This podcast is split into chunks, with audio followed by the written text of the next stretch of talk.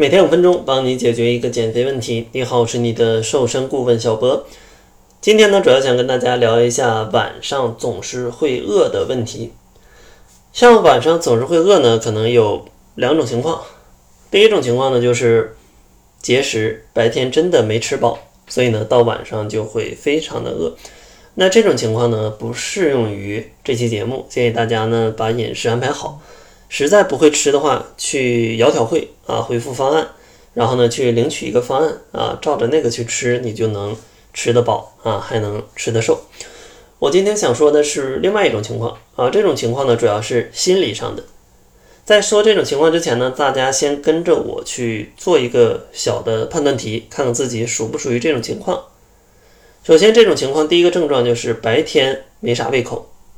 第二个症状呢，就是入睡前有非常强烈的呃进食欲望。第三个情况呢，就是必须呃吃了东西才能睡得着，或者说嗯半夜惊醒之后才能再次入睡。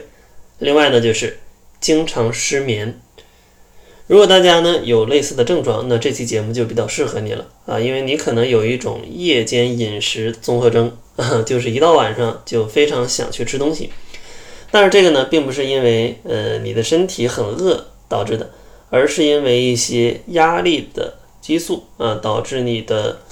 精神上或者你的大脑非常需要一些高碳水的食物去分泌一些呃多巴胺之类的快感的东西啊，让你可以去度过这样一个比较难熬的时期。那像这种情况呢，给大家一些小建议啊，帮助大家去合理的释放压力，并且呢。合理的去吃一些食物啊，从而呢保证你不会吃得太胖。像第一个小建议呢，就是建议大家要有一个规律的生活节律，就是早睡早起以及三餐规律。像早睡早起呢，它可以确保你的激素分泌是比较正常的。像大自然呢有它自己的规律啊，而人们生活在这个大自然当中也有配套的一个规律。所以说呢，如果你的总是熬夜，或者说早上总是起不来，其实你身体的节律是被打乱的。呃，建议大家呢，可以在晚上可能十一点左右就睡觉了，早上可能六七点钟起来，这样的话是一个呃还算不错的一个节奏。呃，另外呢就是三餐规律啊，呃，比如说早中晚，它的时间都是相对固定的，这样的话能够减少你焦虑的一个产生。因为有研究发现，当体内的血糖水平较低的时候，人的意志力是会下降的，而伴随着的，它也会去增加你的一些压力的激素。所以说呢，当你三餐规律，嗯，吃的都不是特别撑，也不是特别饱的时候，其实呢，你人的状态是最好的啊，可以避免晚上会非常的空虚、寂寞、冷。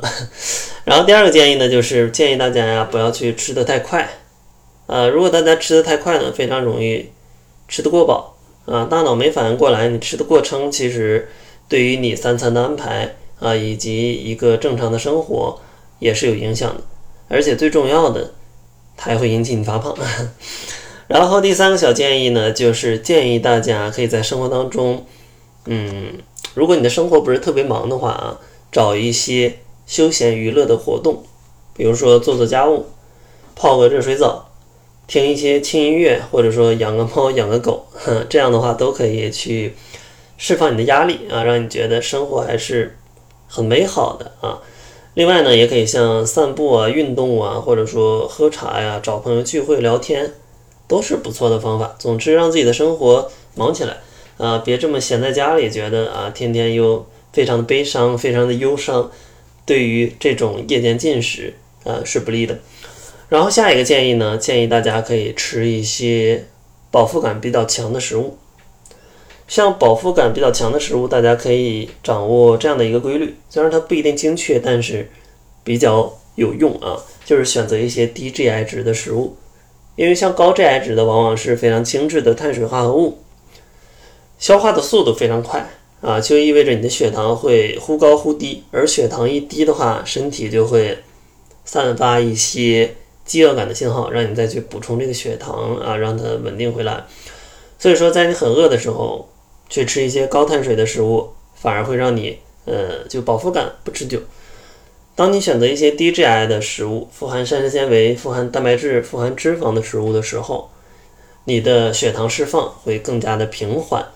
这样的话，你的饱腹感更加持久的时候，你的焦虑的这种感觉啊也会有一些减少。所以说呢，建议饮食当中一定除了主食，还要有蔬菜，还有肉类。肉类呢里面可以有一些皮类，或者说少量的脂肪，这样的话可以让饱腹感更加的持久。然后最后一个小建议呢，是建议大家可以学习一下正念。如果大家在生活当中的每时每刻都能保持正念啊，都能觉知当下的时候，嗯，你可以非常节约你的意志力，同时呢，也可以减少非常多的负面情绪啊，或者说你可以识别这些情绪，从而呢避免被情绪操控。这样的话，对于这种嗯因为情绪导致的进食是有非常好的克制的作用的。如果大家感兴趣的话，可以买一本《正念的奇迹》啊，然后来读一读，学习一下啊，非常的有帮助。然后在结尾的话，送给大家一份方案啊，如果大家不知道减肥应该吃多少，既能吃得饱，还能吃得瘦，可以关注公众号搜索“窈窕会”，然后呢，我们会为你制作一份嗯减肥的方案啊，帮助大家健康瘦身。那好了，这就是本期节目的全部，感谢您的收听，咱们下期节目再见。